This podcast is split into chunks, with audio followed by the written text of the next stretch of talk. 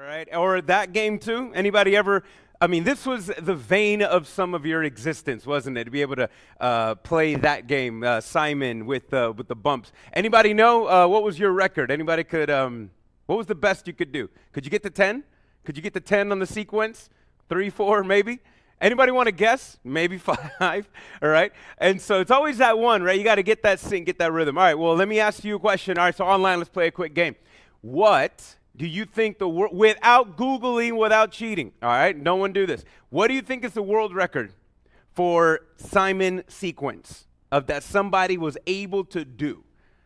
World record. Take a wild guess. All right, online, type it. Love, tell me at the end. We'll see who's closest. Anybody want to guess? How many? 15? 50, 100. Huh? 102. All right, so we got some. Anybody think it's more closer to 100 or closer to 50? Raise your hand if you think it's closer to 100. Closer to the 100 one? Closer to 50? Yeah, okay. All right, the real answer is more in between, but it's actually more closer to 100. 84. All right? Could you imagine? 80. Who did somebody? No. Wow, that was close. Look at her. And so 84 on the sequence. Now, obviously, guys, how do you play the game? In order to play the game, you do what Simon tells you to do. If Simon says, do this, this, this, this, you do it in that order. Well, today, like a little play on words, we're going to learn how to pray based on what Simon Peter has to say. You see how that worked? Right? And so, Simon Peter is one of, of uh, Jesus's apostles, probably the most well-known one, probably the one that got the most, one of the most attention given. And I think it's everybody's favorite, right? Because Peter is just that dude that everybody, whether you're a girl, a guy, you just relate to him, right? So relatable. And God used him in a mighty way, which is ironic in that you said today we're, we needed to be quick to listen, right? Slow to speak. And if you ever know anything about Peter, that's the opposite of him, right? Peter was the one to be slow to listen and quick to speak. And he would, uh, I've always heard it said that Peter had a foot shaped mouth because he was just always just back. Oh my gosh, it was always just kind of doing that and saying too much. So, which is an interesting thing for after all these years of following Jesus and and he writes two letters, first and second Peter. We're going to look at a combo of them today. We're going to put them in sync. And in that we're going to look at the Simon's prayer sequence. All right? In the same when he talks about prayer, what does Simon Peter have to say about the sequence in which we pray, how we pray, what matters, all right? So we're going to look at that and we're going to discover uh, what Simon Peter has to say about, listen, praying with the end in mind so that we can start living today. Now, I'm going to read one quick verse. So uh, I'm going to read 2 Peter, verse 3, chapter 3. 2 Peter, chapter 3, 1 and 2. Here he kind of gives this connection of the two. In 2 Peter chapter 3, verse 1 and 2, if you don't got your Bibles, I got it for you. It says this Dear friends, this is now the second letter. So, this is why we, we know that the audience of the first letter is the same audience as the second. Peter is reaching out to a group of believers somewhere far away, uh, you know, obviously not in his vicinity. And this is his second letter. So already in the second, you can we can rightfully assume whatever he said in the first is implied. It's connected. He's building on that. And so, guys, I want to encourage you when you read the Bible, do not, um, it, it's great to be able to take a text and take one verse and look at that verse and be encouraged by that verse 100%. But you want to allow, sometimes you need to zoom out and see what else is there. Because in order to better understand uh, Peter's second letter, it's good to read the first one. So you guys have some stuff to read this week. But here he says, I have written to you in both letters. What do I want to do in both? Look at the heart of Peter behind these two. I want to stir up your sincere understanding by the way of reminder and what is the reminder? Again, he's just reminding the important things. Verse 2, he says, so that you can recall the words previously spoken by the holy prophets and the command of the Lord Jesus. And so he's writing these things so that they may remember. Guys, I want to uh, challenge you for the for the Christian in the house, if you've been walking with God for a long time, or for everyone that's just curious, what does it mean to follow Jesus? Guys, it is as much, all right? Following Jesus is as much remembering things that you've learned all right, versus just continuing learning new things. Like it's just remembering is super important. So that is what he's trying to do here. And so I wanted to show you because uh, th- this little chart, if we could put it up, uh, make sure it's synced for everybody to see. Uh, it might be hard for you uh, online. You might be able to see it a little better. Everybody in house, you can kind of check this out. And so this is a very general outline of both letters, and you can see his heart. What is he doing? What is the whole approach? In his first letter, he noticed that he talks about belief first. Man, just like Paul does, just like James, just like Jude, he focuses on this growing understanding of who God is. And so he focuses on what we believe in the, ver- the first chapter. Salvation of the believer is what Peter talks about. And then the salvation of the believer, that belief, it should overflow in our behavior. How? In the way that the believer submits to one another, expresses the love of God through submission in their relationships and the suffering of the believer in the midst of persecution because he is writing to people who are struggling. In fact, First Peter, they're dealing with a lot of external pressure, external persecution. Second Peter, notice he does the same thing but he doubles down a little bit more. He kind of bounces. I mean, this is a very general outline because he does bounce between the two. But in the belief section on Second Peter, he focuses on cultivating the Christian character. And how do we do that? We add to our faith. Again, we continue to grow in the knowledge of our God, which produces a Christian character. Uh, failed to overflow. He talks about the condemnation of false teachers, finally ends with the confidence of Jesus' return, which is a big overflow, a big behavior. So, all right, and we can come back here online. You can see me back again. So, but you, the, the thing with second is that the first one, what did I say was his first issue? Who are they dealing with on the out, who are they dealing with? Outside guys, right? External pressure. In Second Peter, a lot of them are dealing with the internal, with the internal fears and internal struggles, worries, temptation. So the other one was persecution, while in the second letter it's all about dealing with personal temptations. And so what does he say? He again he wants to encourage them because both are the same. They are dealing and struggling with how do we follow God in the midst of this world. Let me ask you if you've been a Christian for five minutes, have you ever wondered and struggled and were confused on how do we follow through on this faith in this world? Yes or no? Every day. If you're a follower of Jesus Christ, you ought to ask yourself this question What does this look like? What does this look like? How? And sometimes you wish you could look in here and wish you could see a more specific answer, right? But instead, you get general things like, trust me. right? One of those. Like, I, I never like that answer. I know my kids don't like it when they ask me because I, I do it because, hey, it's a parent thing, right? When a kid asks, mom, you know, mom, why do we got to do that? Because I said so. I mean, I was excited to throw that line down the first time, all right? Like I was waiting, waiting to be able to throw that down because I said so. Ah, because I'm dad, because I'm mom, whatever. All right? Kids, you'll see it. It's gonna it's very satisfying to be able to say it one day. All right? But at the same time, and I know when me and my kids we, we, we struggle sometimes. They ask questions and, and I love that they ask questions. And it's very good to ask why. But sometimes, all right, sometimes I also want them to know listen, if I'm asking you, you just got to trust me, just do it. Like, I don't need to give you a reason, all right? If, I, if it's a good reason, you know, you got to trust me. And so now with God, hey, He wants to give us reasons. Sometimes it's hard to understand, hard to process. Um, and so, with all of this, as we're following Jesus, let's look at what Peter, because Peter was one that messed up a lot. Peter was one that, like I said, he's fumbled and stumbled a lot in his faith, even post. And so it's very interesting for a mature Peter. He's speaking from experience. What can we do? What can we do? And so now let's look at the key verse for today. This one's in 1 Peter, okay? So 1 Peter chapter 4. All right, 1 Peter 4. Uh, I'm actually going to start reading, I think, in verse 6. Um, 1 Peter 4? 7 and 8. Sorry, no, 1 Peter 4, 7 and 8. He says this the end of all things is near. Now, he's talking about the end of the world, the end of this age. The end of all things is near. So, therefore, what does he say to do? Be alert and sober minded for prayer. Now, somebody help me out. If you have a different translation online, can you type it? Love, can you let me know? Does, does it say anything else besides for prayer for you? Be alert and sober minded for prayer. Did it say anything else differently? In, or is it saying the same thing in a lot of your translations? Anybody have the same thing? Same thing, same thing? Online, same thing? All right, interesting. So, so I wanted to double check even on that one just so for to see what, what translation you guys had. So because of what? Because the end of all things, what should our focus be? What should our priority be? What does Simon say the sequence should be? And where do we start? Is anybody surprised that he starts here? In what? Prayer.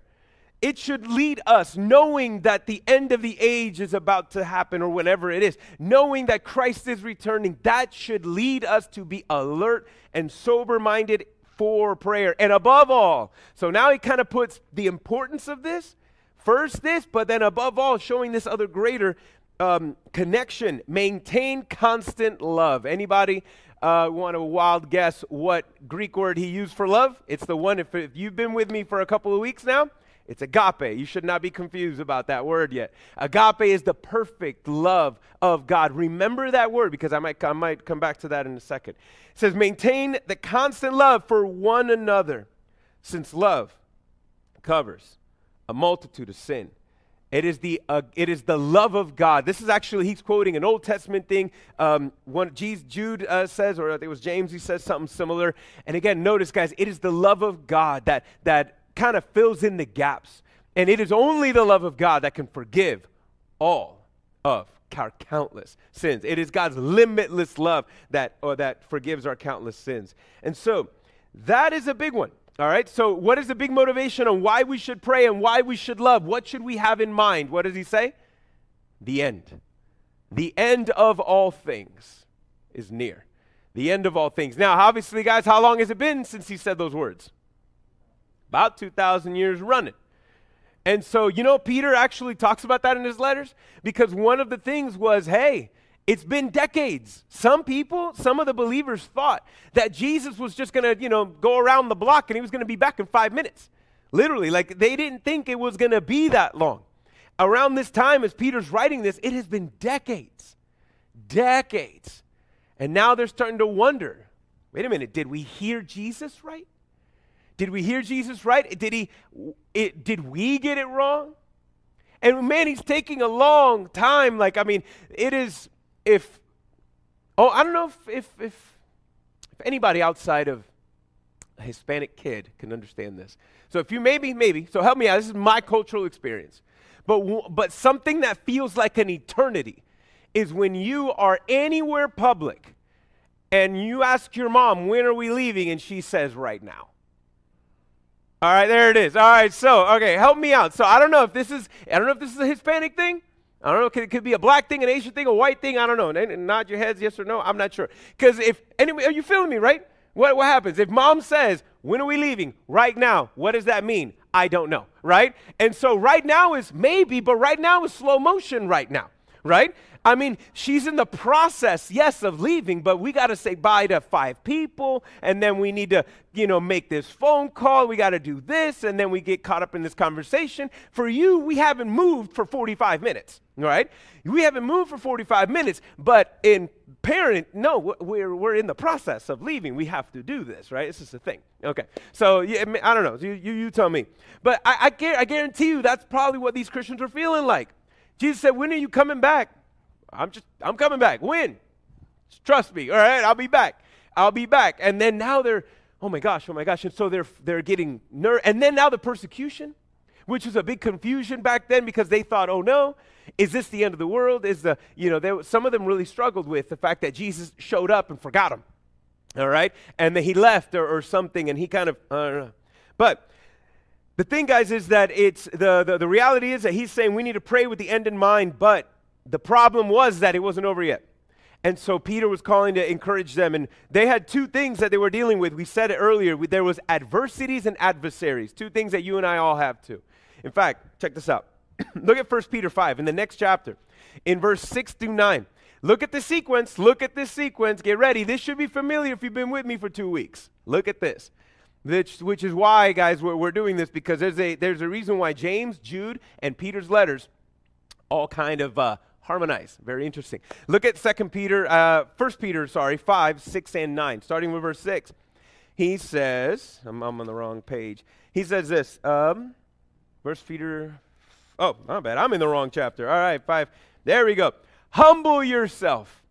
In his concluding statement in this letter, Humble yourself, therefore, under the mighty hand of God, so that he may exalt you at the proper time. Stop. This does not mean humble yourself now and God's going to give uh, exalt you with that new promotion or that new relationship or that new this or that new level in life. You know? Listen, the proper time of what? Jesus' return. Like, we got to look at it like that. We, we, we look at these things and like, oh, if I just humble myself, God's going to give me that. God's going to give me this degree. God's going to give me this promotion. God's going to give me this. Stop it. All right. That's not the proper time. What's he been talking about? The end is, uh, the time is almost ending. And so, whenever it does, he says, if you humble yourself, and God will exalt you at that moment, he will bring you up, raise you to new life. Verse 7 And so, knowing that in end in mind, what should we do? Verse 7 Cast all of your cares on him because he cares for you. Isn't that beautiful? Notice that God says, hey, whatever worries you, whatever is heavy on you, don't carry it. Don't carry it. Cast it off. Don't carry it. Now, what animal? Help me out, guys. What animal do uh, is constantly? What farm animal, better, is constantly associated with human beings and Christians? Hmm. Say it again. All right. Think about it. What animal? And then you know, Jesus is connected to this. All right. Sheep. Right. Sheep. And people are sheep. Right. That could be a slam. You know, right? If you really think about it. Right. But Jesus is the shepherd. We are the sheep. Do you know what sheep are not? They're not pack animals. You they don't carry things like donkeys and, and horses. All right? If you put things on a sheep to carry like bags that sheep freaks out, doesn't know what to do. All right? It's like, ah, it, it doesn't function right because sheep were not meant to carry anything. Sheep were meant to be led. She hear me? Sheep were meant to be led. And so, us, we cannot carry. No wonder when the burden of sin is on our backs, no wonder we can't function. No wonder things just aren't right because these we were not meant to carry it. But what did Jesus do? He carried the burden of our sins for us on the cross so that we wouldn't have to carry it again.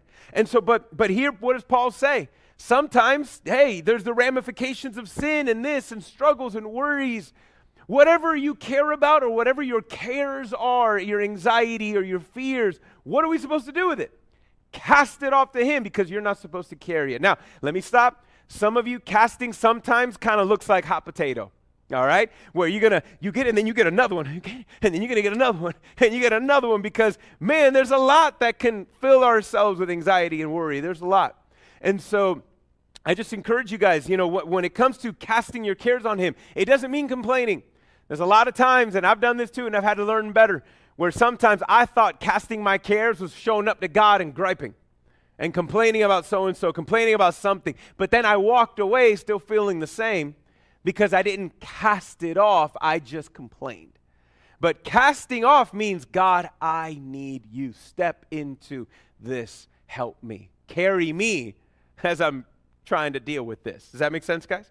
That's a big one there. But cast it. And then what's the motivation? He says, why should we do it? Because he what? What does God do? He cares for us. Guys, that's an important one. You got to understand. We, how many times I've even I've said it this year that it is so important to focus on the God you are praying to. Focus more on the God you're praying to than more on the words you're trying to say to him sometimes. Don't forget who you're talking to right? Don't forget this is your heavenly Father. Over and over again, Jesus would say, This is the Father you're talking to. And he would give examples of the Father, of a being a loving and kind and gracious one. And so you got to remember who we're dealing with. It's God, and he cares about us. Verse 8 Be sober minded and alert. That, there it is again. All right? He talks, actually, if you read all of the letters, he says that phrase sober minded a lot. We'll talk about that one. Be sober minded and alert. Why? Now he's given another reason why. We cast our cares on God because why? He cares about us. We need to be sober minded and alert. Why? Because what? Your adversary, the devil, is prowling around like a roaring lion, looking for anyone to devour. So, what does he say in verse 9? Resist him. How? Firm in the faith.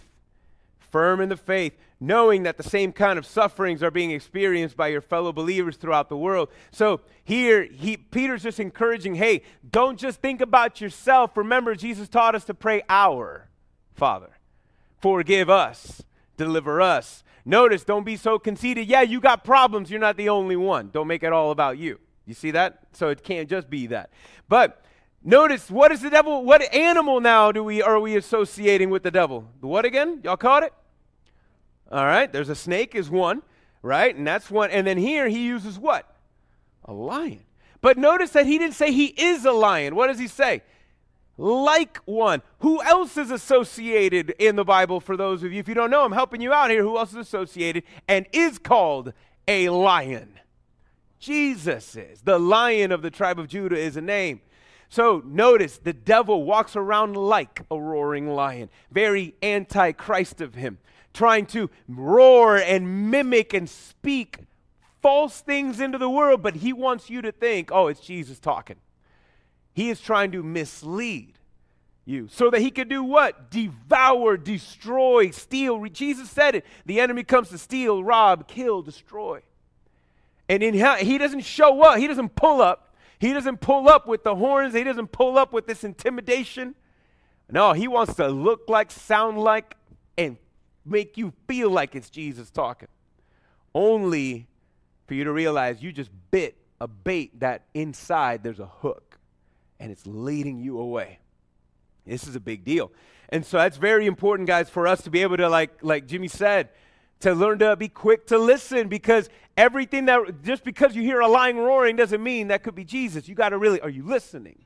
Are you listening to what he's being said? Are you listening to this? Because, because it is a big deal it is a big deal. And so we got to keep an eye out on that. And so notice he said again, right, be sober minded in that context. So now, earlier in chapter 4, he said, Be sober minded and alert in prayer because the end of all things are near. Here he says it again, Be sober minded and alert. Why? Because if the end is all near, you don't want to be misled. If the end is near, do not want to be misled because everything in the enemy wants is to be able to do that. And so, to be alert and sober minded, guys, is uh, I mean, when we think sober minded, you obviously think of the opposite, right? What's the opposite of sober? right? Could be drunk, under the influence of, right? What's the opposite of that, right? Sober, not sober, right? And if you are, you don't have to speak from experience, right? You can say, yeah, I read a book about it or whatever, but what is the, uh, if you are not sober, you are not in control, right? If you are not sober, do you have a proper, healthy view of reality? No, right? You ever seen the, the, the, the videos of, uh, you know, policemen doing uh, those, those walks, right? They have that guy walk on the line. Why? Because if you are, if you're not sober, everything is off. Your equilibrium is off. Your balance is off. Your, your, your eyes or everything is off. Well, what, keep, what gets us drunk, guys, mentally and spiritually? It's lies right? The lies of the enemy get us drunk. It, it, throw, it throws off our mind. And that we can't see things, we can't feel things, we can't notice, even walk right. We can't even walk in this life right if we are filling our mind with lies. So when he says be sober minded, where does that come from? It comes from God and who he is in his word. Be sober minded, but it also, and it, it implies again self control. It is about not just being emotional, but learning to be rational. And so, how do we do that? Again, we fill it by focusing on who God is. And Peter has some great examples, guys, of some um, not sober moments. All right? He's had a few. There was one time, um, all right, there was one time who Peter, it's around the back end. They're getting close to the end of uh, Jesus is still alive. He hasn't, uh, meaning he didn't die on the cross yet. And Jesus is kind of really laying things out. He has this epic conversation. And he brings him and says, Guys, who do you say that I am? Peter says, Oh, I know who you are. You're the son. You're, you're, you're the Messiah. You're the guy. And then, man, you know, um, he kind of hyped him up. And it was like, you know, you didn't figure that out. The Holy Spirit had to show you. And then later on, he says, The Son of Man, me, I am coming into this world to die. I will die for others. And he kind of unpacks that. And Jesus kind of just drops it. And everyone was like, Wait, what? Like, their Messiah was not supposed to die. Their Messiah was supposed to show up and take names. Their Messiah was supposed to set stuff up. And so Peter, being very Peter and uh, being slow to listen, Peter rebukes Jesus in front of everybody and says, Jesus, I ain't, come here. Pulls him off to the side and says, Jesus, I ain't letting that happen to you. Uh uh no, sir. Not on my watch. Ride or die, baby. You know, I got you. Ain't no one gonna touch you. So he's like hyping Jesus up, but he's rebuking Jesus. Jesus says, I gotta die. Peter says, Oh, no, you're not. No, you're not gonna die. And then Jesus rebukes Peter. But interesting phrase. Some of you may have heard the story. He says, Get behind me, Satan. Get behind me, Satan, because you are thinking about the things of man, not. And so, first off, imagine if you were Peter. Uh, he's talking to you and he calls you not by your name, he calls Satan. Hey, where is he? You know what? Where is he? Get behind me, Satan. Why? Because he didn't even realize. He was not alert of the, even the enemy's implication or really the lie. What was the lie? And well, first off, Peter was too about himself. Oh, I'm not going to let this happen to you. I ain't going to let nothing happen to you. Peter, you're too focused on you. you you're too focused on you, man. And, and that's not being sober minded. You're drunk on you. You're drunk. Go home. All right, what's that phrase? You know, yeah, you're drunk on you. And then he didn't learn his lesson because a little bit later, they're going and they're after the Last Supper and they're about to pray, and Jesus tells them three times be alert and pray so that you don't fall into temptation. And notice again, be alert to pray. And what do these three do? What did they do all three times? They took a nap, they went to sleep. And so, and, and some of it they, they talked about, and I think it was Luke who says that they were so overwhelmed by grief. They were hearing Jesus crying I'm sure, guys, we've all been there when you know somebody going through it and it, and it weighs you down, right? It affects you. Well, what did they do? They did not cast their cares onto God. They didn't, they didn't start praying for Jesus, interceding for Jesus. They're like, yo, I can't take this. I need a break. I'm going to take a nap. And they fell asleep three times. And then Jesus shows up, and finally they wake up. Judas pulls up with his posse. They start to take Jesus. And what does Peter do? Peter takes that sword out and starts going, you know, kill Bill John Wick on everybody. That's what he wanted to do. I mean, he went, he tried to, the Bible says that Peter uh, sliced off somebody's ear. All right? Was that his goal? Nah, what was his goal? Dude was going for a headshot. I mean, did you keep, look at Peter? This was him. They're arresting him, they're taking him, and Peter is going for a headshot and just happened to miss, lop the ear off at that. But this is who he was, and then Jesus tells him, You need to chill, bro. What did I tell you? This ain't it. This ain't it. Then he ran off, right? And so, again, notice even then, what was Peter? How was he reacting? He was not trusting in God. He was reacting in his own strength and his own will. He was all focusing on himself. And so he didn't realize, again, how much even that was influencing him. It was causing him. It was causing him to not walk right. And then the, you had the epic moment. After Jesus is taken, what happens later? Jesus is taken, and then Peter's kind of lingering and gets a little closer. Somebody recognizes him. Yo, I know who you are. Weren't you with him? Nah, man, I don't know that fool. I don't know that guy. I don't know him. And then another person, man, I think I saw you. Yeah, that is you. You were, no, no, no, no, man, that ain't me. That ain't me. That ain't me. And then the third person, which happened to be a little girl, said, man, hold on. You even got the accent. You even got that accent. And he said, little girl, and went off on her, cussing and everything. And then, see, that night, what happens? Even the night of the Last Supper, before, before the, the, the, the scrum, you know, the, the scrum that was happening in the garden, Peter again does the same thing and says, Jesus, I will go to the end for you. I am there, ride or die forever. Last Supper. Jesus says, Peter, bro, you ain't gonna, you ain't gonna even make it till the morning. He says, I'll go into the end with you, Jesus. And Jesus looks in front of him and says, You ain't gonna even make it to the morning. Before the rooster crows and the sun is up, you would have denied me already three times, bro, and you got a few hours. That same night, it happened just like that. Those three times, three denials happened. Third one, boom. Then the rooster crows. It's the morning. And then Peter runs off, wrecked. What did I do? What did I do? He called it out, but he wasn't what?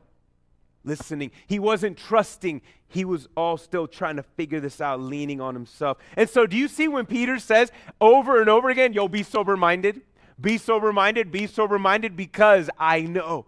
I know what it's like when you're just running and you're not listening and you're going quick. Be sober minded and alert. And what was the other thing he says to do? But above all, what was that other word? To maintain constant, what was the love word? Agape, agape. Maintain love. So notice he didn't just say, just pray. Don't pray about it. Just pray about it, which is important. But again, notice that the flow, what does this look like? The sequence, again, is not broken when we put our dependence on God and trust in Him. And He, it is by knowing His love that awakens us. That love needs to flow out in the way that we love and treat one another. That's important because that is how we resist when we humble ourselves before God, who humbled Himself on the cross. What do we do? We live humble lives if we are holding on to the love of God. And if God loves us and we believe it and you've received it, that love should reflect. And it needs to because of, look at this interesting example. Because we resist the devil in the flesh. Notice that we don't resist him by rebuking him, he does the same thing. You don't resist the devil by, you know, hey, you get behind me, Satan. All right, you, we don't do that. We resist him how? In our faith. Same thing James says humble yourself, resist the devil, he will flee from you. Peter says the same thing humble yourself to the Lord, to his truth, and you will be able to resist the lies. You will be able to resist the lies. And so, and, and it's supposed to flow through your life. And so we are firm in the faith, not in just the way we believe, but the way we practice it. Look at this interesting verse. Can we go to 1 Peter 3 7? Now, Peter is talking about the, how love, how agape love should look like in all kinds of relationships. And he even says marriage ones. He says, Wives, you need to sit, and this is, you don't have it there, but he says, Wives, submit yourselves to your husbands. And he goes deep on this. And he goes a little bit there on, on helping them to understand, wives, what it looks like in the way that you love through your word, through your deeds, especially if, if your spouse is, is, a, is a non believer or whatever. Is, this is what you got to do. Um, you love them, you, you serve uh, and reflect the love of Christ, right? Notice you, he says in verse 3, you don't have it, but he says, don't find women, don't find your identity in your uh, physical nature. You know, don't focus on that. Yeah, it's great for you to, you know, get your hair done, do this, do that, look cute. All right, I know, I get it. That's all great. All right, uh, you know, Florida girls are waiting for it to crack 65 so they can br- bring out the fuzzy boots, right? Or you know, or not even 72, right? That's that's when all the fuzzy boots come out in Florida, right? 72. But notice he, he's saying, Wives, submit to your husbands, and then husbands, submit to your wives, the same thing. Look at verse 7. He says in verse 7, interesting phrase, husbands, in the same way. So already there he's connecting, submit to. Guys, look, I don't know if you ever saw that. This is what love looks like. You ready? I'm going to show you visuals so you can maybe you can see. This is what love looks like. You ready? Whether it is husband and wife, parents and kids, boss and employee, neighbor and stranger. Ready? This is what it looks like. It's you serve, and then when you are serving one, this person does not then dominate. This I honor you, and then I honor you, and I serve and serve. It is it, this is what it looks like. So wives, submit yourselves to your husbands, and then husbands in the same way. In the same way. Live with your wives in, in an understanding way. Don't just dominate them. Strive to know them, understand them, make them feel, you know, especially in that culture where even less than today, you know, you had women having less rights and, and less, uh, less influence in, in some cases in others. As a weaker partner doesn't mean that y'all weak ladies, listen, all right? My wife got a mean left hook. Just ask the dude, you know, ask, ask a dude in high school. She broke his nose, right? She told me that story. I don't know why. I think she just told me that story just because. But you know what? I have never forgot that story. I'm like, I'll make sure I know what I'm going to say. All right? I'm going to make sure I know what I'm going to say, and I'm going to be careful in the way I say it. All right? All right? That's good. You know, ladies, you got to know how to be able to, you know, land one. You never know. And so ladies are strong. You know, that's, a, so when he says weaker partners, guys, he's not talking about, uh, oh, listen, you know, the girls are so delicate, and you know, you got to take care of them, and you know, you know, they're going to be lost without you, and, and it's like, no, no, no. I say, hey, fellas, you got to treat them like something delicate, like something beautiful, wonderful. Fellas, let me talk to you. We, everybody got one of these. You know, you ever seen a fella, maybe it's with his car. Woo, you know, maybe, maybe the car is his thing. Maybe it's his body, right? The body is, yo, I'm to take care of my body. I chisel it. I do this. I take care of that. Maybe some people it's memorabilia, something that is very valuable. And fellas, if you got something valuable, what do you do? You take care of it. You honor it. You display it. You watch over it. And that's what he's saying. You got to treat your wives in the same way, with that same honor and respect and love that you would show all these things. Showing them honor as, listen, co heirs, equal in value, equal in worth so that your prayers will not be hindered. Whoa, slow down. You heard that one? Fellas, I don't know if I, you ever saw that one? Some of y'all, y'all married, some of you guys aren't married yet. Fellas, did you hear that one if you want to ever be married one day? The way that you can treat your wife, if you mistreat your wife, that actually messes up your prayers.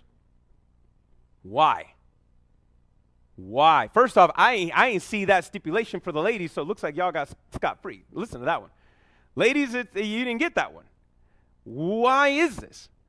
There's this balance here, but notice again, the, at the essence of it, guys, what is he saying? He's saying if there's a misunderstanding, if there is mistreatment, if there's mistreatment, there's no agape love. You can't just go up to God and say, God, I love you, I thank you, I need this, you're so great and wonderful. God's looking at you like, um, hello. Don't, don't talk to me like I don't know what's going on. In fact, Jesus himself said this no matter your relationship, guys. Jesus said one time, if you're going to go give an offering and bring a worship to the Lord, but if, if you have something undone, if, a, if somebody has a problem with you, drop your offering, leave it, go fix it, then come back. Because Jesus over and over says, listen, I'm not here for you. I don't need you. I don't need this for you to just play games and check off religious boxes. No, this is for you. And, and notice, guys, that again, this is where that horizontal and vertical love connect. You can't claim this right relationship with God if, if you're not making efforts in these relationships right here. Which is interesting. What does a horizontal and a vertical line combine to make? A cross. You can't make a cross without him. You can't claim to love God and then hate your neighbor. And you can't also say, well, I just love everybody, and then you don't, you're not respecting, you know, God's law, God's word, God's way, whatever it is. It is this combo one together. And so here he is saying you got to be careful that maintain constant love in your relationships because if, if you're not making that effort, it's this is what stunts your growth. Some of you, you wonder, like, oh man, I'm not growing in my faith. I'm not growing. If you're not growing, it's because you're either not knowing or you are refusing to do what you know you should do. You're holding unforgiveness, you're holding bitterness, or whatever it is, and this is holding you back. And so he says this is important because it will mess up. He said earlier, what? Keep sober minded and pray and maintain constant love. Why? Because if you're not maintaining constant love, you ain't going to be able to pray. You see the connections? You can't do one without the other. They're both together. Look at this other one. Um, can we put up 2 Peter 3? Look at this uh, connection too as well. So, in maintaining constant love, how do we do that? By not trying harder, but ironically, again, back to where your focus is on the love of God. Look at 2 Peter 3. 2 Peter 3.15, he says, looking forward, uh, 2 Peter chapter 3, verse 15, he says, Also, my dear brothers and sisters, if you wait for these things, the end of the all things, make every effort to be found spotless, you know, found without spot, blemish. Also regard the patience, remember the patience of the Lord as salvation. Just as our dear brother Paul has written to you according to the wisdom given to him. Paul speaks about the, these things. He's Paul speaking about the love of God and what he has done for us in his letters. There are some things that's hard to understand in them. I love Peter's rawness in there. Peter says, listen, Paul, if you want to know about the love of God, man, you got to listen to Paul. But listen, I ain't to lie. Some of the things he says a little, I don't know. I, I kind of don't get it sometimes. Uh, that's, that's so Peter right there, right? That is so Peter. So, guys, if you have ever read something, you've ever read Romans and you've ever read this or you've ever read the New Testament and Paul, I'm like, Paul, what are you talking about? Peter's like, I know, right? I know, right? Who, I don't know this dude. He's on another level. But, anyways, so I love that he says that. He says, hey, listen to even, he's referencing the letters that we were all reading earlier. There are some things hard to understand. The untaught and unstable twist them to their own destruction. And they will also do with the rest of Scripture. That's an interesting phrase, guys. Guys, I know, look, some of y'all just looked at that and probably didn't flinch, but I got to help you. What did he just say? The rest of Scripture. And who is he? What is he referencing? Paul's letters. So that's already telling us that the living Peter and the early church was already recognizing hey, what Paul is writing, there's some things that Paul is writing that is equal to the Old Testament. It is the same thing. So that's why that's why there's so much weight to that. It says, so therefore, dear brothers, since you verse 17, since you know this in advance, meaning that there's gonna the end is coming and people are twisting the truth, what should you do? Be on your guard. There it is. He's repeating what he said in, in, chapter, in his first one. Be on guard so that you are not led away by the error of lawless people and fall from your what? Stable position in the faith. Because we resist him how? Firm in the faith. And so the only way you are unstable in the faith, if you you know you're gonna tamboleo like that and you're gonna be a little, is because of what? You're feeding, you're listening to lies. So be sober minded and alert to what you're hearing, what you're noting, where you're putting your faith in. And then, how do you know you're doing it right? If you're seeing love.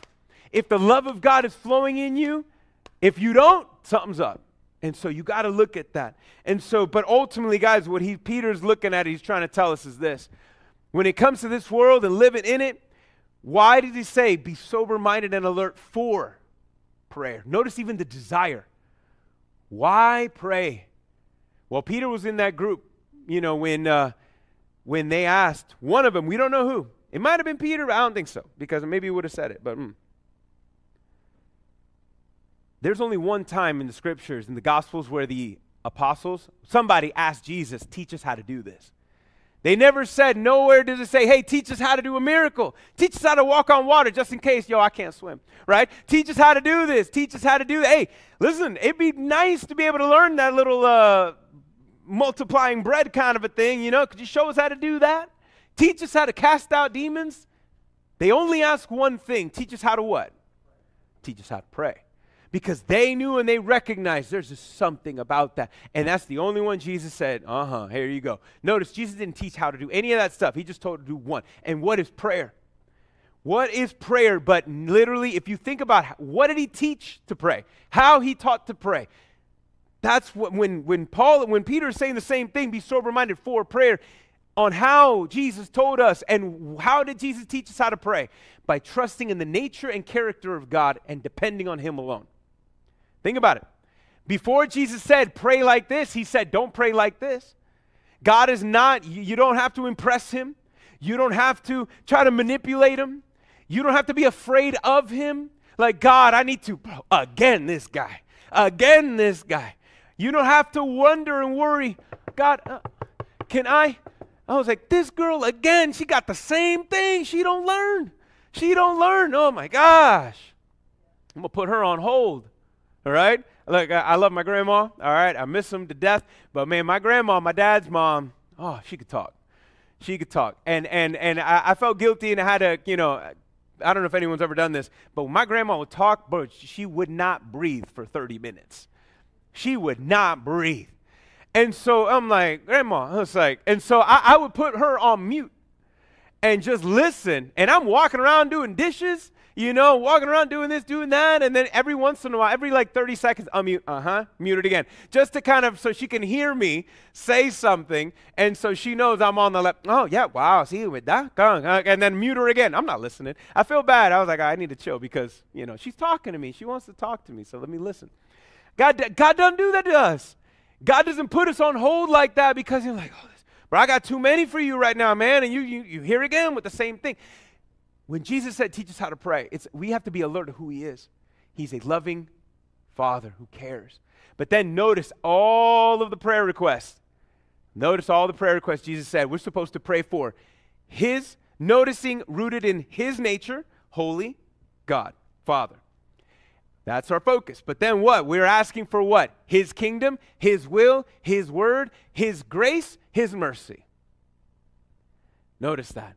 Forgive us his, his mercy. Deliver us His grace. Guys, praying, you're supposed to depend on Him. That's what prayer looks like. So I want you to ask yourself when you pray, what does your prayer sound like? If your prayer sounds like, God, this is what I need, are you depending on Him? Like, are you rooted and trusting in Him, or are you just using? him. Do you see that? You know, it's very easy for us to go like, you know, treat God and like we do Jeff Bezos, Amazon. All right, I need this in my cart. I need it tomorrow, right? And I was like, I need it tomorrow. All right, right now. For single day shipping, I can get it today, even better. Listen, God is not an Amazon. God's not Amazon like that. We don't just run to Him because we need something and then we walk off. I appreciate it. Thank you. I'm going to leave you a five star review. All right?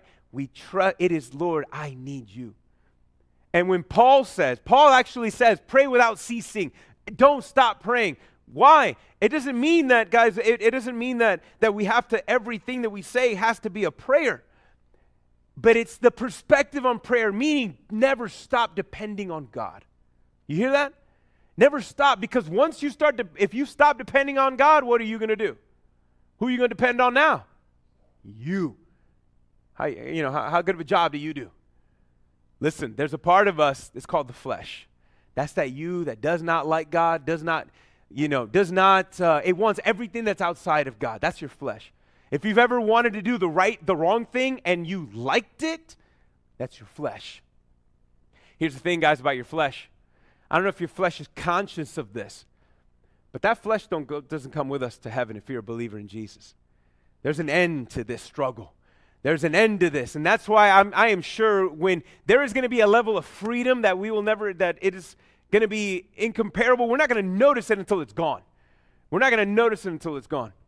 But until then, we have it. And the flesh fights every single day to see the light of day. It fights in you to do everything that is outside of God because it doesn't want God. This is the flesh is living. It, it, this is it, the flesh is living its best life in this life. And the flesh does not want you to pray because the flesh wants you to depend on it. Because when you pray, you're not trying to depend on you, you're trying to depend on God. Flesh don't like that. And so that is that thing, that's that balance inside. And so you need to learn to depend on Him. And how do we depend on Him, man? Eyes on Him growing in what? In the knowledge of who God is with that focus. In fact, I love this quote. Can we put it up from Warren Wiersbe? He says this The Christian grows by nutrition, not addition. Just slow down and look at that one. Peter is talking about this. Paul's been talking about this. Jude, James, everybody. The Christian grows by nutrition, not addition. Listen, I've seen a lot of uh, videos and, and YouTubes and TikToks and all this other stuff of um, anybody that want to try to, you know, um, get healthy right? You want to get healthy. You can go walking every day. You can do this. You can be in the gym for a minute. But how many of you know that it's what you eat that's what's really going to determine all that stuff? Yes or no? Right? You can be in the gym and crushing it, but if your diet is wrong, you, you're wrecking your results. Same thing. You can go to church, you can read the Bible, you can pray all day, you can do this, you can serve, you can give, you can do all that. But if your nutrition, if you ain't eating on the daily bread that's here, you're not, le- then you're just wrecking your gains. You're wrecking your spiritual gains if you're not getting that. And so he says the Christian grows by nutrition, not addition, because it is everything in the flesh. And, and false teachers, they say, hey, you know what? In, in order to be saved, you got to believe in Jesus and you got to do this. Believe in Jesus and behave better. Believe in Jesus and give this. Believe in Jesus and believe in Jesus and believe in Jesus and. If you need to grow in the faith, yeah, trust in Jesus and do all of this so that you can level up. I kind of got into an argument with somebody on TikTok. I got to be careful um, because um, this dude started talking about prayer, and he goes and and, and rightfully like I I came at him very respectful um, because he was talking about the secret place in prayer. All right, you ever? Jesus talks about that. He's like, hey, when you go to pray, get in your secret place and close the door. So this person's saying, see, Jesus is telling us that you and I all need to have a secret place with a physical door that you need to close behind you. You need a consecrated place in your house that you can pray just you. That's super important. You need to have that. And so when he says that, here's the problem. Because he's saying, see, you can pray anywhere. God will listen to you. But, you know, there's certain places that are consecrated. And if you consecrate, it's like, it's like the Wi Fi reception is better in those places. That's why when you go to church, you feel the presence more. Why? Because this is a building that has been consecrated for the Lord. And when you gather in consecrated places and gather in consecrated spaces, you get to hear and sense and see God so much better. What's the problem with that? There's a lot. You know what? Jesus had a problem with that. Jesus said, hey, there's going to come a time where eh, you don't have to worship even in a temple. Even in a, it's not about the physical location, Jesus once said. And I, and, I, and I interacted with this dude and I say, listen, yeah, bro, you, what makes it special is not the consecrated places, it's the consecrated people. That's what makes prayer powerful it's when that person it's not the place it's the people and yeah the, you know the place can be affected because it's the people that god is doing but it, you got to focus on on that and it, you got to depend so that's the addition part it's like hey yo you got to add a little more to it no we grow on nutrition we don't we grow keep growing in what god has done for us and so guys p- prayer as we look at all this prayer is processing guys prayer is processing when you pray, you are processing what God is showing you, what God is seeing. It is your verbal response to the spoken word of God. You hear me? It is God, it is your verbal response to the spoken word. It is it is prayer is processing, but prayer is also practicing dependence. God, I still need you. And you never have to hear God say, Bruh, give me a break. You know, it's like, again? Nah, it's like, God, I still need you. I'm like, I know, I got you. Like prayer is practicing dependence, it's practicing, it's processing. It, and we have to do it because once, and this sounds so like no way, because prayer is so simple. Prayer is like those things like, oh, you know, it's not going to be missed. It, it's, it's too easy. But once your prayer life goes away, oh, everything else slides. And I, I don't know about you guys. I really wonder. It's like, man, out of all the spiritual disciplines that God gives us, why is it, why is prayer so important? Because if you stop praying, you know what you're doing? You're not dependent on Him anymore. To not to pray is to act like, God, I got this. I don't need you. You I want you to hear that. To not have this heart of prayer is to almost say, God, I can handle it myself. And once you start to handle it yourself, do you see why then you're going to not walk in a certain way because you're drunk now. You you you sipping on the wrong Kool-Aid, bro. Like you sipping on something that's gonna get you. Oh yeah, okay, I know what I'm doing now. Okay, this is a good idea. All right, because you have you are now sipping not on the wellspring of life, but on something else. And so praying in that way is important because once you neglect this simple thing, you neglect this simple thing of trusting and calling out to God, you're going to start neglecting other significant things. It's a big deal. And so, so again, we see the same thing with Peter. Peter, sometimes he didn't even bother to pray about it. He just spoke on it, ran with it. And he learned a big lesson uh, and being able to process all of that. And so ultimately, I got I want to look at how he ends both of these as we end this. But uh, here's one, my, one application, if I can put it on here. Here's a, a, an interesting way to pray. Why don't you try this? Because sounds like Peter was trying to communicate this. We need to pray like Jesus is going to show up today. Think about that. All right, let me ask you a question. If you knew Jesus was going to show up today, how would you pray? All right? Would you stop praying? No, for man, you be praying for your mama, for your brother, for your for your for the dog next door. You be praying for your boss, Biden, Trump, all of them, man. Let's go. Run this. Run it. You're going to be praying for everything, everyone. If you knew Jesus was going to show up today, how would you pray? Differently. Dependent on him dependent. This is what Peter's talking about, guys. The end is near, the end is coming. Now, we don't know. Even Peter said, you know what? Peter said himself, Jesus is taking his time. Not because he's slow or he's busy or he's, he's, he's talking to all the angels and he's doing the, you know, the Hispanic mom thing. You know, it's like, all right, hold on, before I go, I got I gotta talk to some people. Jesus ain't doing that. He says he is taking his sweet time to be patient so that many more can be saved. Guys, I don't know when the last time you were complaining, wondering, man, when is Jesus going to come back? You should be grateful that Jesus took his sweet time. What if Jesus would have showed up? Let me I want you to listen to this. What if Jesus would have showed up? All of you, if you're a believer in Jesus Christ, you know that moment you said yes. You know that moment when you called on him. Could you imagine if you would have showed up right before that moment? Right? It wouldn't have happened. Jesus is waiting for the last possible second in which the last person who's going to say yes is going to say yes. And then when the house is full, he's going to pull up. He's waiting.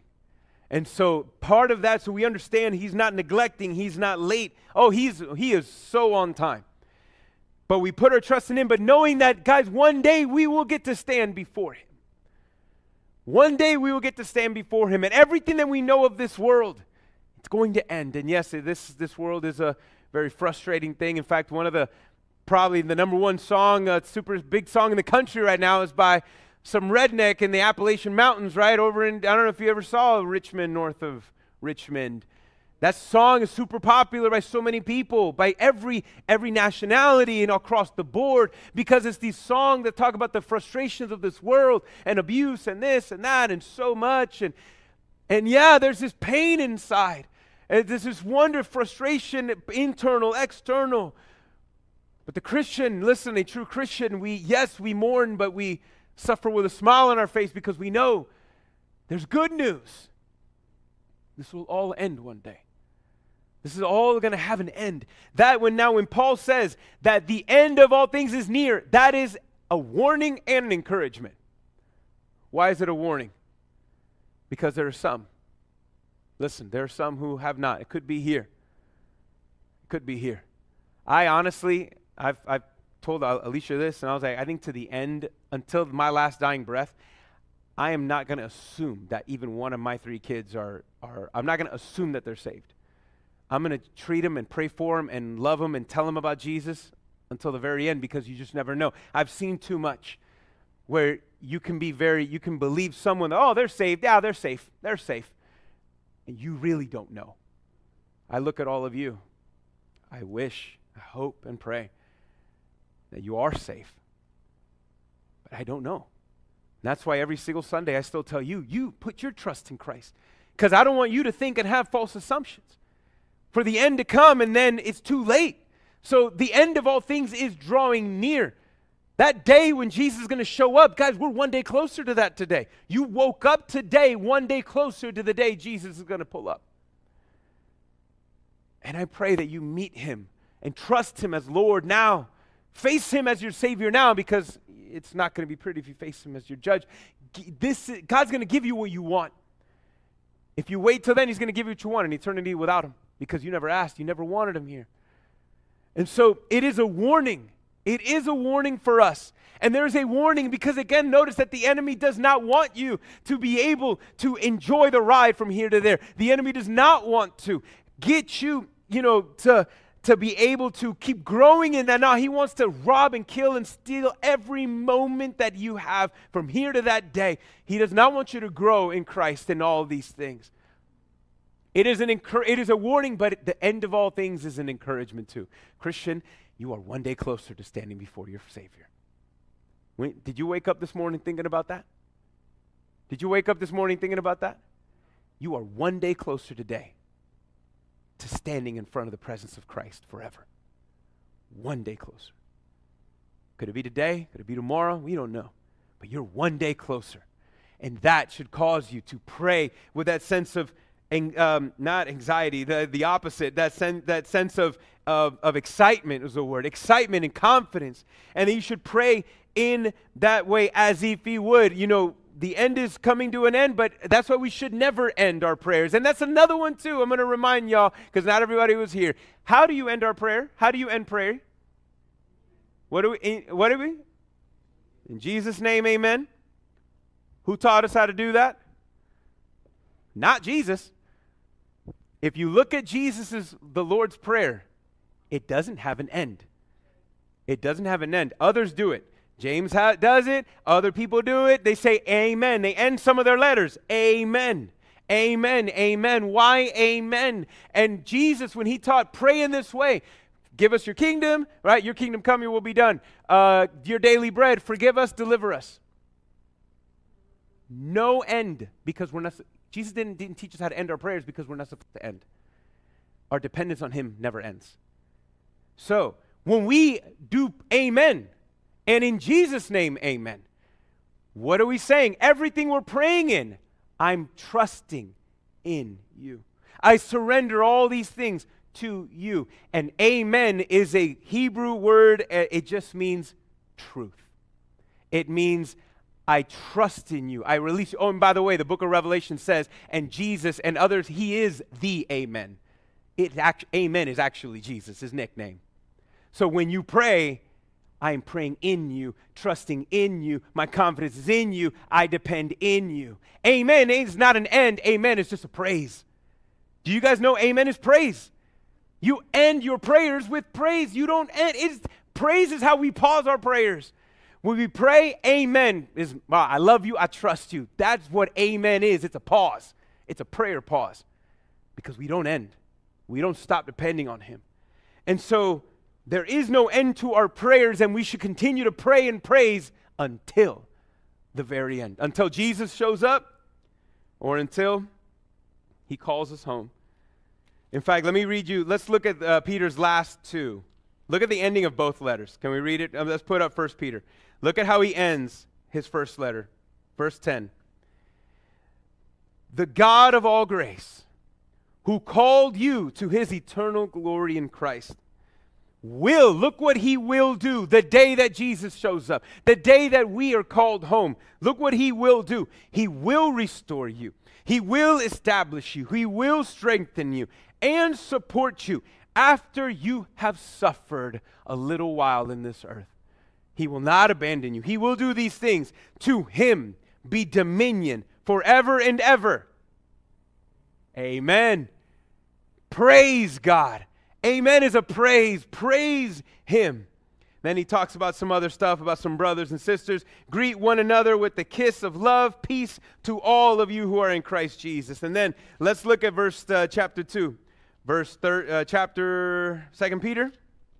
Look at how he ends this one. 2 Peter 3 18. Verse 13, uh, verse 17, he says, Therefore, since you know this in advance, be on guard, reminding them of these things. But grow in the grace and knowledge of our Lord Jesus and Savior Christ Jesus. To him be the glory both now and the day of eternity. The day when eternity, we get to set into that moment. But what does he say to do? What does he end with? What's the focus? Grow. In fact, the phrase actually means make it a habit of growing. Make it a habit of trusting in Him. Making it a habit of knowing who He is. Making it a habit of growing in the knowledge of Christ and in His Word and who He is. To Him be the glory both now and in the day of all eternity. Guys, Again, pray with that end in mind. Pray with that end in mind. Pray like if Jesus was going to show up today. If you pray, and that's how we're supposed to live, by the way. Did you know that? Christian, we're supposed to live like if today would be our last.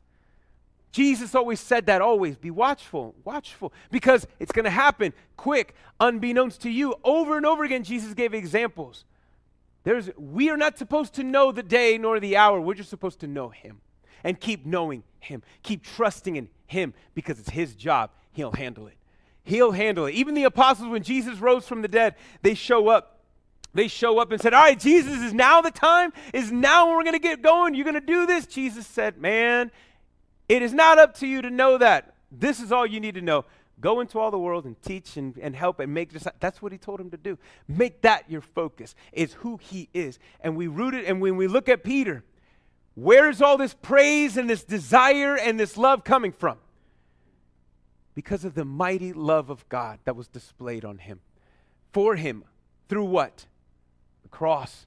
Oh, but there was another one. Because there's Peter's ultimate testimony is rooted back on that agape love of God. See, there was one moment. One moment in which Peter, we said earlier, right? How many times did Jesus did Peter deny Jesus, guys? How many times? Three times. Denied him three times. And then Jesus raises from the dead. Peter is one of the first ones who's like, wait, what? Him and John both going over there. I mean, they take off and they get there and and and they want to see and they they're looking and and you know, wow, okay, he's not there, but they they still were struggling. They went back. And now could you imagine the last time Peter saw Jesus?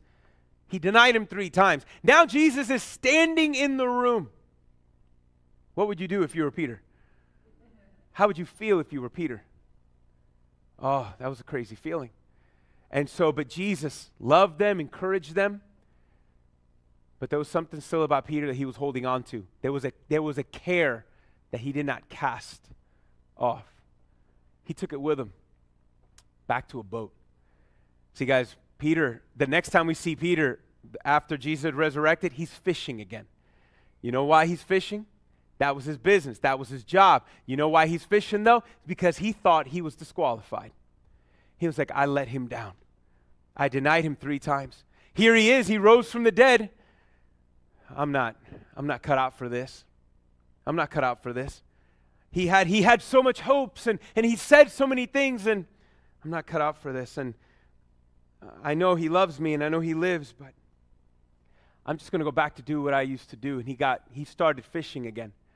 That's in the same place where Jesus first called him. And he said, Peter, what are you doing? He fished. It was this miracle of, of uh, you know, they, they couldn't catch anything all day. And all he had to do was throw it on the other side. And he did. It was a miraculous thing. That's when it all started. We, the story has come full circle. Peter is defeated on a boat, fishing in a lake. Ain't catching anything, frustrated. Some of you, like, man, I ain't, I ain't getting nothing out of this. I ain't get. I don't know about even you right now. I've been listening to this whole sermon. I ain't got nothing out of this. Maybe you were Peter, does the same thing. Bro, I'm just fishing here, bro. I'm waiting. I'm waiting. I'm waiting. And from the from the shore, someone says, Hey, you got anything? Nah. Why don't you try the other side? Change your perspective, change your focus. All right, he did it. And the, the same miraculous catch, and Peter said, No, that can't be. That's Jesus on the, on the boat. And this time, man, Peter, he jumps in, doesn't even wait. He take, goes swimming to the beach, throws himself at the feet of Jesus. And Jesus has an interesting conversation. He asks him three questions Do you love me?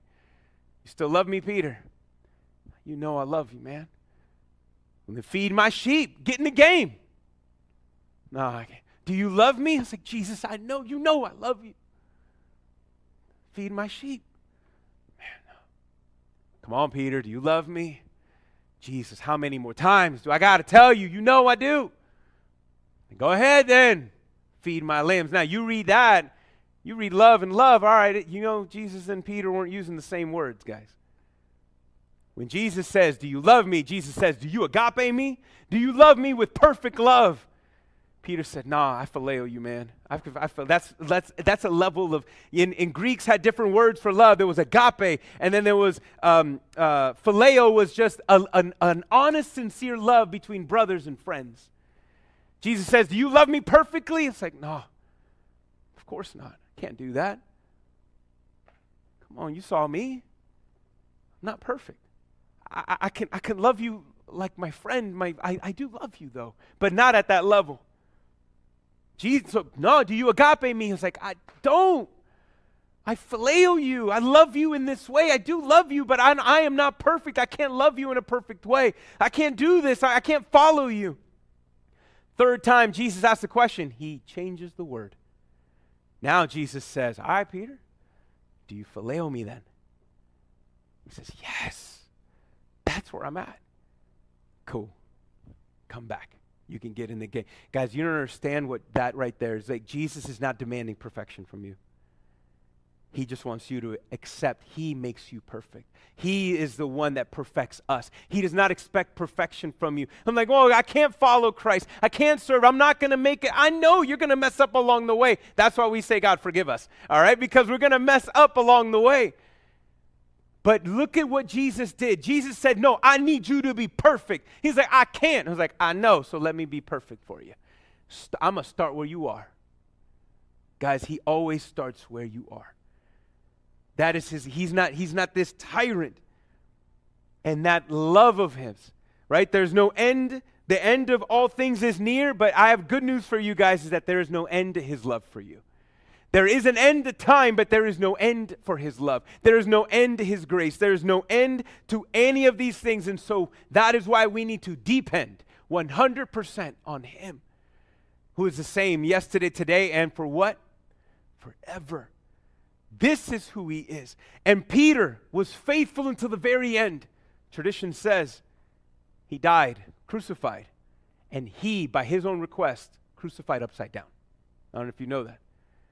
Peter was like, even at the very end, it was like, I don't deserve to be crucified in the same way my Savior was. Flip it.